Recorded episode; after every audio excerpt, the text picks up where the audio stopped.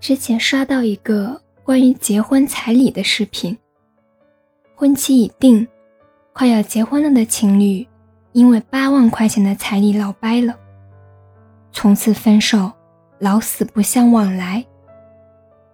男方说：“我们都在一起那么久了，还有那么多钱吗？反正彩礼以后也是我们俩的，索性就不要了吧。”小时候。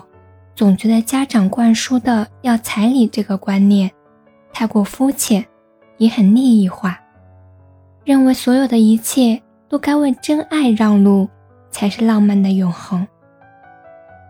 后来才明白，家长想要的其实不是彩礼，彩礼只是证明另一半真的值得托付终身的相对好的方式。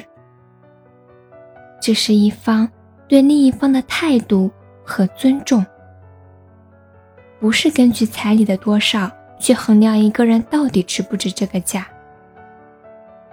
家长得真的确认对方靠谱，才敢放手把你交给别人。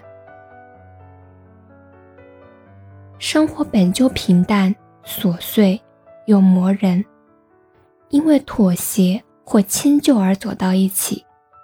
总会引发各种不必要的问题。仪式感、细节、彩礼，又或是其他什么东西，无非是为了收到一个确切而又有担保的答案，证明自己对于对方而言是独特而又唯一的那个，而不是备选项。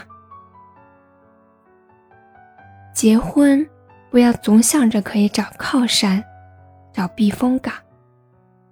都想避风，谁当港呢？谁又乐意一直当港呢？绝对的安全感，是从自己身上得来的。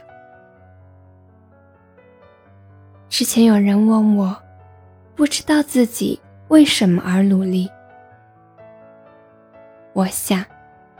大概是为了能够早日换来自己想要的理想和自由吧，没有寄人篱下，没有迁就妥协。